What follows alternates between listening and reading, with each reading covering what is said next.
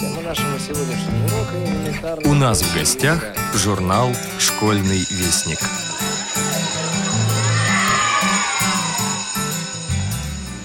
Здравствуйте, уважаемые слушатели Радио ВОЗ. У микрофона старший редактор журнала «Школьный вестник» Наталья Кочеткова. И я вас познакомлю с анонсом пятого номера за 2019 год. Сразу хочу сказать, что этот выпуск не совсем обычный. Без традиционных рубрик, чтобы на один номер он стал таким же легким и беззаботным, как ягодное дыхание лета.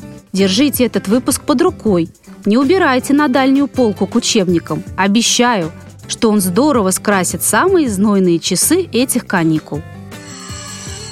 Открывает его повесть Валерия Попова «Тайны темной комнаты» о приключениях двух мальчиков-подростков.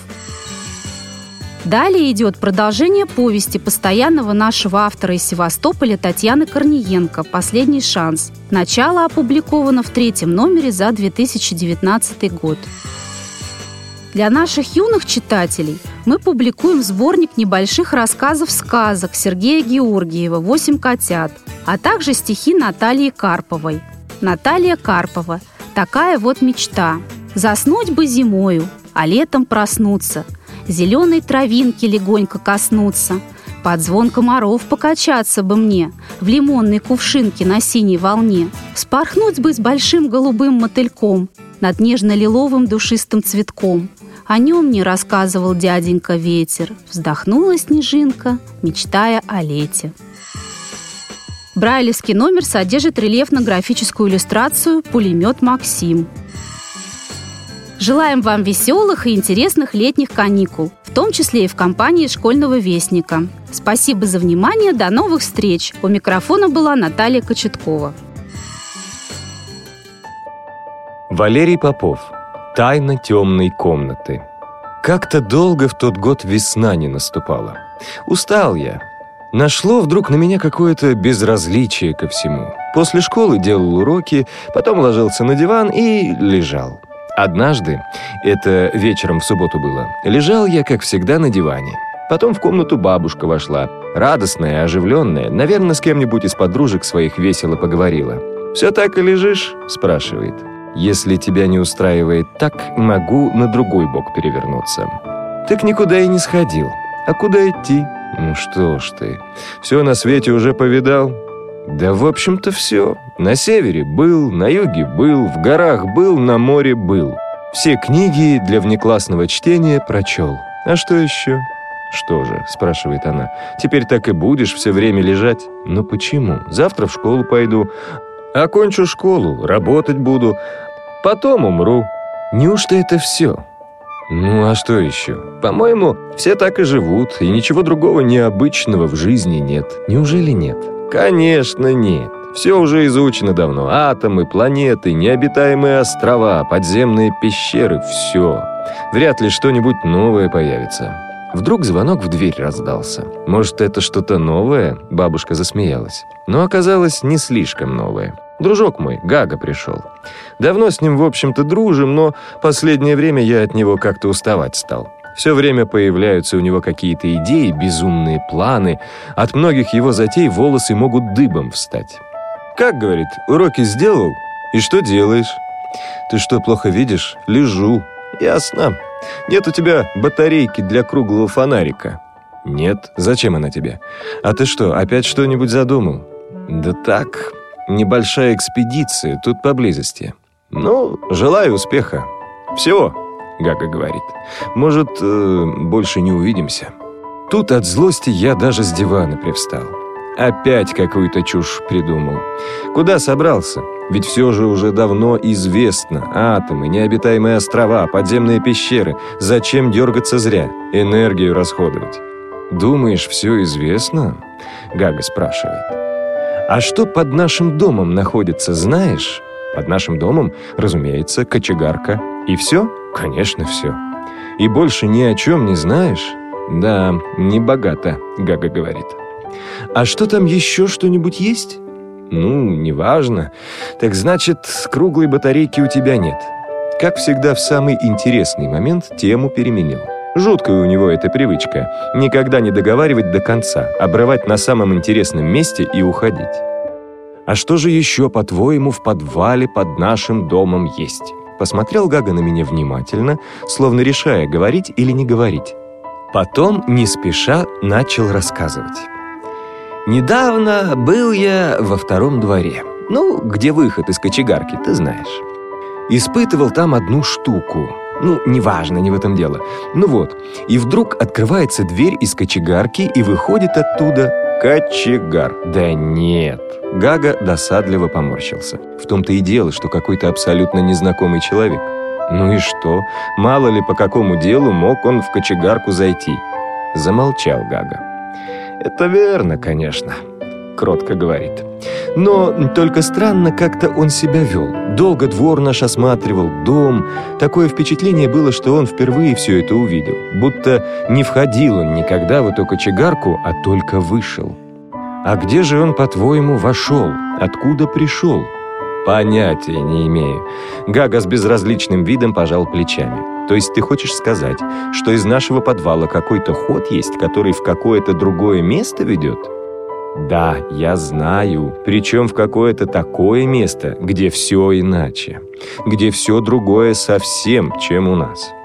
Видел бы ты, с каким удивлением он автомобиль рассматривал, который у нас во втором дворе стоит. Ясно было, что ни разу еще в жизни он автомобиля не видел. «Да, — говорю, — ты только сейчас это придумал?» Гага равнодушно плечом пожал. «Не хочешь — не верь». «Где же этот ход?» — говорю. Были мы в кочегарке много раз, и за мечом лазили, и так вообще, и никакого хода оттуда нет. Я и сам случайно этот ход обнаружил, небрежным тоном Гага говорит. Там, в углу кочегарки, уголь навален, и под ним ход. Однажды, когда уголь кончался, я оказался там случайно. Гляжу, в стене темный провал. Но тут кочегар вернулся, меня заметил, и на следующий день новый уголь привезли. А лаз этот в стене снова засыпали. «Так думаешь, кочегар что-то знает?» «Конечно, устала Гага говорит.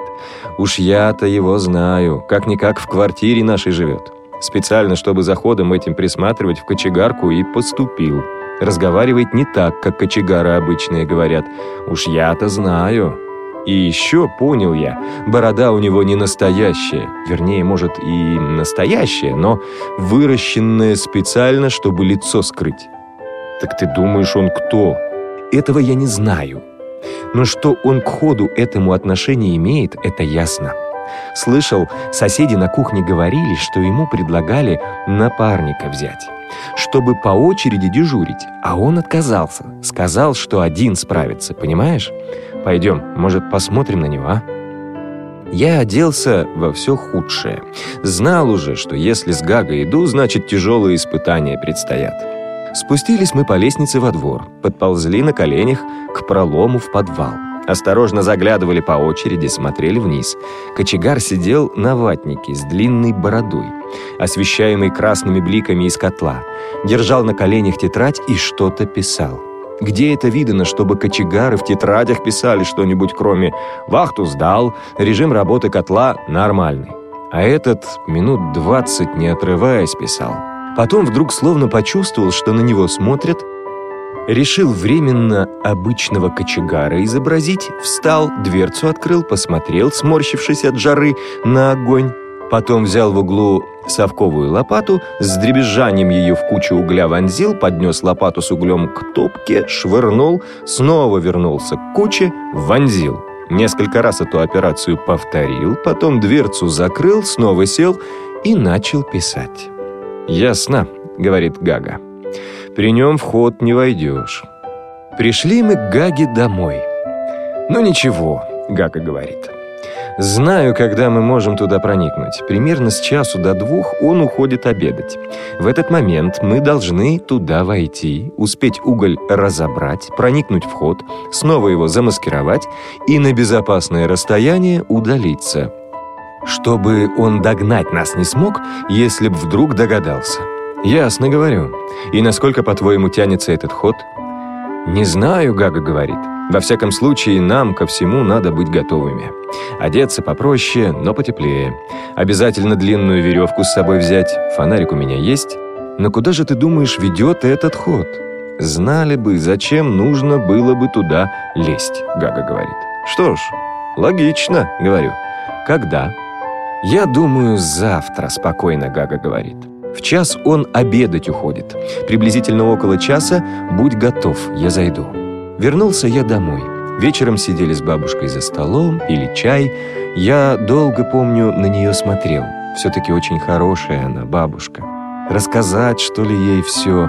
Бабушка говорит, что подлизываешься-то? Ну, говори уж, что натворил. Еще не натворил, со вздохом отвечаю, но, видимо, вскоре натворю. «Ну, когда натворишь, тогда и ответ держать будешь», — бабушка говорит. «А раньше времени не стоит и грустить». Удивительно легкомысленные взгляды у нее. Лег я спать, но почти не спал. Чуть засну, сразу вижу, что я в какой-то абсолютной темноте иду. Ничего вокруг не видно, но страшно. Толчком каким-то проснусь, на кровати сяду, посижу, снова ложусь и снова оказываюсь в абсолютной тьме. Встал утром часов в семь. Начал собираться. Достал из сундука старые ботинки, в которых с классом осенью на уборку капусты ездили. Нашел старый лыжный костюм, уже в обтяжку. Старую кепку достал, которой мы много раз в футбол играли. Веревку взял. «Что это ты так вырядился?» – бабушка спрашивает. «Так, — говорю, — что-то зябко». Сел в прихожей на стул с веревкой через плечо, стал ждать. Наконец звонок. Появляется Гага. Примерно в таком же оборванном виде и тоже с веревкой. Бабушка открыла ему, с удивлением на обоих нас посмотрела. «В трубочисты, что ли, записались?» – спрашивает. «Что вы, Дарья Михайловна?» – вежливо Гага говорит. «Так, просто небольшая экспедиция. Чтоб к пяти часам дома был», – бабушка говорит. «И все, и мы пошли». Бабушка называется. Ведь ясно же, если веревки, значит, с какой-то большой высоты предстоит нам спускаться. И упасть ничего не стоит, кости переломать. Но ей это, видимо, все равно. Чтоб к пяти часам дома был. И больше ни слова. Я даже обиделся. Вышли во двор. Встали на корточки, осторожно посмотрели через пролом в подвал. Темно там было. Видно, кочегар, уходя на обед, выключил свет втиснулись ногами вперед в этот пролом, потом, повисев на руках вниз, спрыгнули сначала Гага, после я.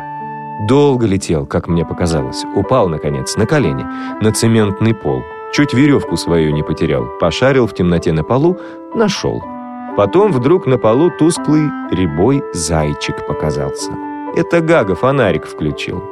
Прошел зайчик по полу, потом быстро на стену вскочил, после круг описал, в большой круглый бок котла уперся.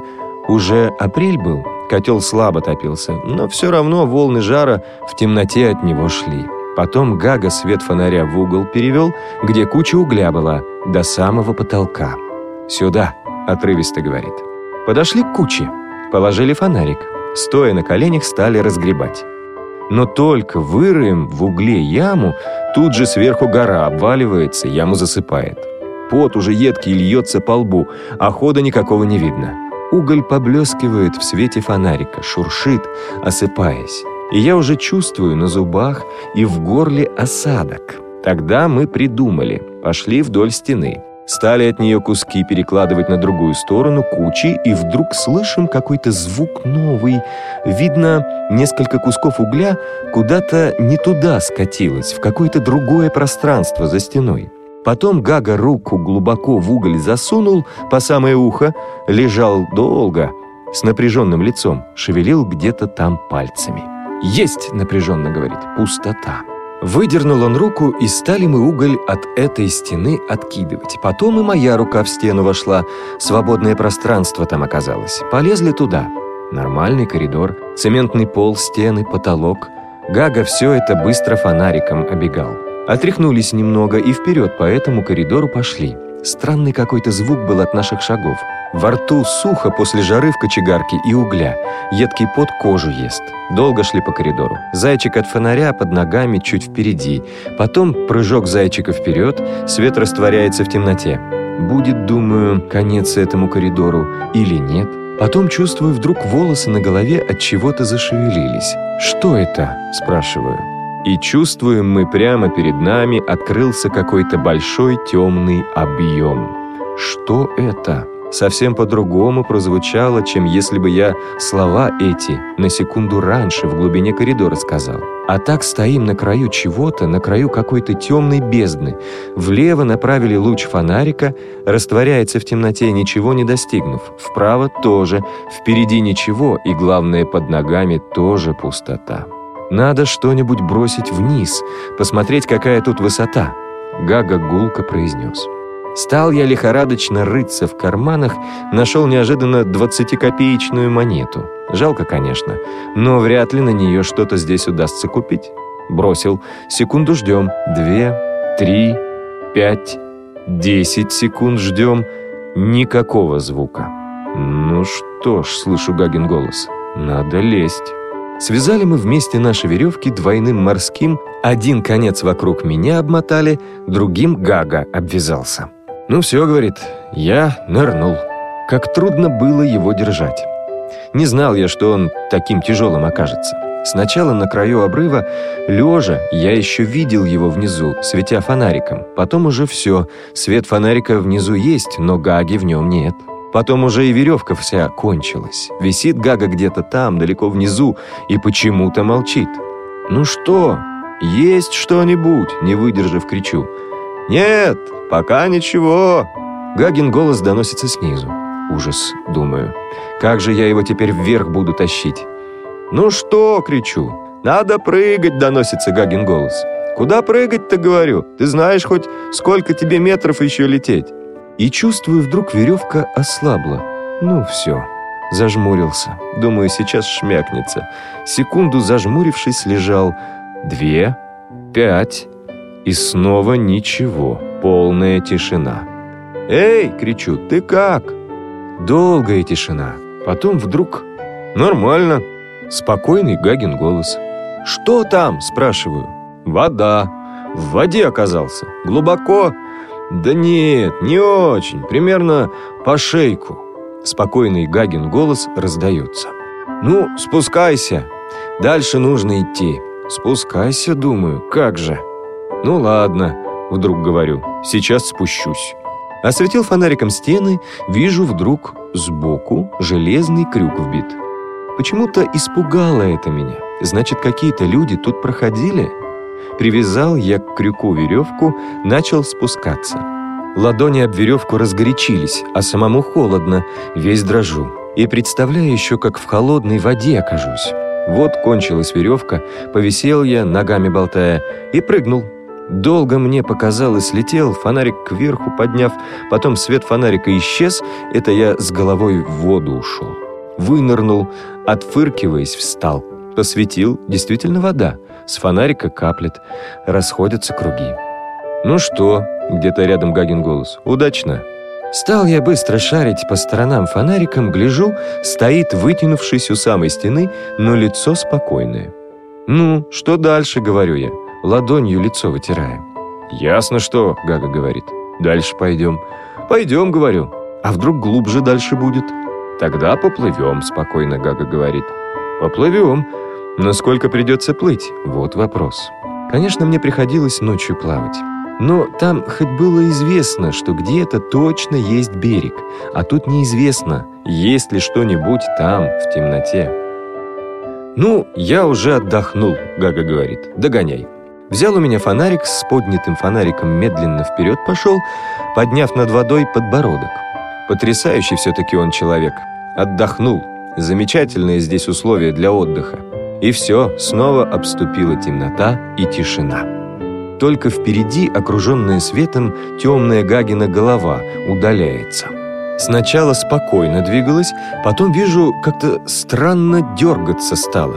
«Ты что?» — кричу. Тишина долгая, потом доносится оттуда. «Ну, ну, говорить...» «Почему?» «Фэк, внут...» «Ты что, плывешь, что ли?» «Сейчас, говорю!» Бросился за ним. Пошел в воде, потом тоже поплыл, догнал плывущего Гагу, посмотрел. Если бы он вдруг тут же, неожиданно мне навстречу попался, точно бы я от страха умер. Широко раскрытый рот, глаза от этого, как у ненормального, и изо рта яркий свет идет. Повернулся ко мне, кивнул. Дальше поплыли. Долго плыли. Иногда, незаметно для Гаги, ногу опускал. Дна нет.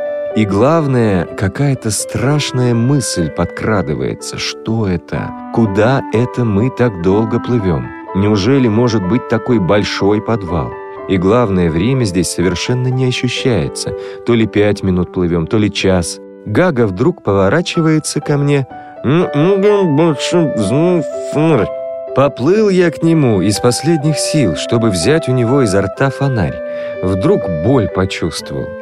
Коленом обо что-то твердое ударился. Быстро схватил руками что-то железное, круглое, ребристое, вроде люк. А вокруг по-прежнему глубоко. Встал я на этот люк, примерно по пояс из воды вылез. Гага ко мне подплыл, встал рядом, тяжело дыша. Вокруг абсолютная тишина, только капли с нас падают, щелкают, и больше ни звука. Стали смотреть по сторонам. Тьма. «Ну что, вперед?» — Гага говорит. «Вперед!» — говорю.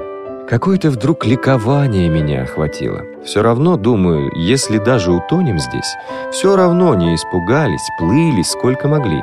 Плюхнулся я в воду за гагой, поплыл. Слезы текут по щекам, и одновременно какое-то ликование. Плыву с фонариком во рту, и если бы не фонарик, наверное, стал бы кричать что-нибудь. Долго еще так плыли. Луч фонарика болтается по сторонам, иногда вдруг голову Гаги осветит, иногда затеряется в темноте. Вдруг вижу в луче фонарика чьи-то ноги. Лег я на спину, поднял фонарик, стал светить. Вижу, Гага стоит над водой на каком-то карнизе, рукой за стену держась. Протянул мне одну руку, я влез. Отдышался, потом только обернулся, да во тьму посмотрел, которую мы преодолели. Да, а говорил еще я совсем недавно, что ничего такого нет, что могло бы меня потрясти. Стали светить фонарем вверх, высоко уходит стена, а вот и потолок смутно виднеется в слабом свете. Повел я свет вдоль него и вижу вдруг темный квадрат в стене. Провал, коридор, примерно на той высоте, с которой мы спустились сюда. Только не добраться туда никак. А если обратно поплыть, вряд ли мы из воды до веревки допрыгнем. Гага вдруг говорит. «Хочешь конфетку?» «А у тебя разве есть?» Я удивился. «Конечно», — Гага говорит. Взял я у него карамельку липкую, стали нарочно громко чавкать, чтобы тишину эту нарушить. «Ну, отдохнул?» Неожиданно Гага спрашивает. «Отдохнул. Тогда вперед». Пошел Гага по карнизу, встал так, чтобы как раз под тем темным коридором оказаться. Потом вдруг достал из кармана зубило, стал стену крошить. Мягкая штукатурка оказалась. Быстро выбил дыру. Под штукатуркой оказались скрещенные тонкие рейки. Гага засунул под них зубило, покачал, они немного отошли от стены, что-то вроде ручки получилось. Потом Гага влез одной ногой мне на плечо, другой в выдолбленную дыру уперся и стал другую дыру бить. На полметра выше первой и чуть в стороне, для другой ноги. Потом я его придерживал, и он уже обеими ногами, в дырах стоя, третью дыру пробивал. Для руки – и так и пошли дыры зигзагом вверх. В двух дырах уперся ногами, в третьей держится рукой, а другой рукой долбит новую дыру, чуть выше. Потом передохнет немножечко, перелезет выше и новое отверстие рубит. Гляжу, он уже на половине стены висит. «Слезай, — говорю, — давай я немного подолблю». «Спасибо», — после долгой паузы отвечает. «Я не устал». Снова вижу, зубило в другую руку перекладывает, в ровное место стены начинает бить. И вот совсем уже у черной дыры оказался, перелез туда наполовину, а ноги почему-то долго еще сюда свисали. Видно, не было уж сил залезать. Потом исчезли, наконец, ноги, появилась голова. «Прошу», — гулко с высоты Гага говорит, — «парадный трап подан». Полез я, пальцами стараясь под скрещенные рейки подлезать, вцепиться, чтобы обратно не грохнуться. Рейки трещат, ломаются. Еле успеваешь за следующую перехватиться. Главное, только стену перед собой увидеть. Ни назад не смотреть, ни вверх. Потом, чувствую, рука меня за шиворот схватила. Ввалился я в дыру, лег. Я в центральной библиотеке был. Где-то рядом Гага говорит. Все книги читал про наш город, даже старинные. Нигде про этот ход ничего не сказано. Ясно? Но кто-то, видимо, про него знает, и в наши дни вежливо стараюсь поддержать разговор. Вряд ли, Гага говорит, не думаю. А помнишь, ты говорил, какой-то странный человек этим ходом прошел, в наш двор вышел? Помню, Гага кивнул. Ну что, отдохнул? Вперед. Встали мы на дрожащие ноги и пошли. Примерно такой же коридор, каким мы от кочегарки к темному залу прошли. Но только запах в нем совершенно другой. Холодом пахнет, запустением, пылью. Чувствуется, давно здесь никого не было. Но было такое чувство, что по нему мы куда-то выйти должны. И вдруг действительно показался впереди маленький прямоугольник, по краям обведенный тонким светом. Дверь. Побежали до нее, подергали, дребезжит, но не открывается.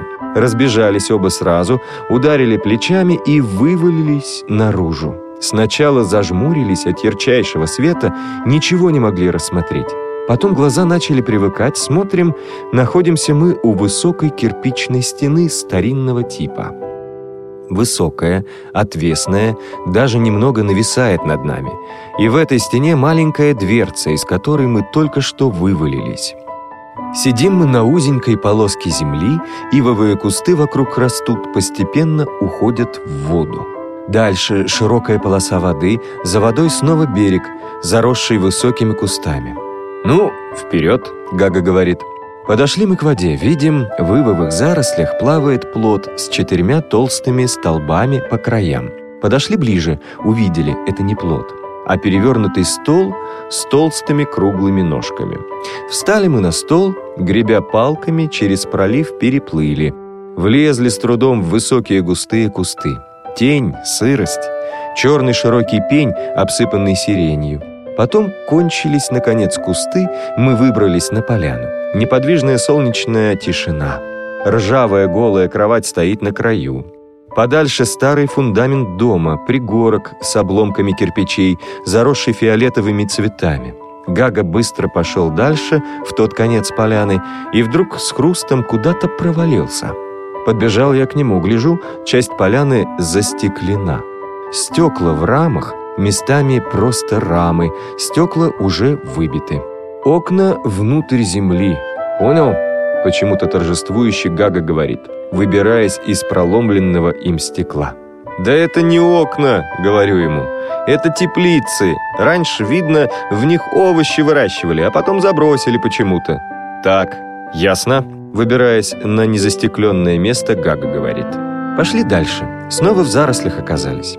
Лезли через заросли минут, наверное, сорок. И снова потом на берегу оказались. Вода, заросшая деревьями. Высокие деревья. За ними ничего больше не видно. «Смотри!» — шепотом вдруг Гага мне говорит. Посмотрел я, куда он показывал. Вижу кошка. Ну, очень странная. Никогда раньше не видел я таких кошек. Вся черная, а голова, начиная от шеи, ярко-белая стоит у воды, лапой трогает воду, тронет и быстро отдернет. Тронет и быстро отдернет. Потом услышала нас, повернула свою белую голову и так изумленно застыла с поднятой лапой. Потом шаркнула быстро в кусты. Все, будто ее и не было. «Понял?» — Гага многозначительно говорит. «Что?» «Видел, как она себя вела?» «Как?» «Видел, как изумилась?» Ясно, что человека здесь ни разу еще не видела. В общем, ясно, торжествующе говорит. Что ясно-то? Что этот остров соединяется с остальной землей только тем ходом, через который мы пришли. Больше никак. Раньше люди, может быть, и помнили этот ход, а теперь уже забыли. Только мы теперь по нему можем пройти. Да как это может быть, говорю, в нашем веке в нашем веке, Гага говорит, много еще загадочного существует. Хотел было я сказать ему, что он ошибается, но вижу, он кулаки сжал, лицо дрожит. Бесполезно сейчас с ним спорить. Конечно, раз добрались сюда с таким трудом, то ясное дело, открыли новую землю. Продолжение читайте в майском выпуске журнала «Школьный вестник». Текст читал Дмитрий Гурьянов.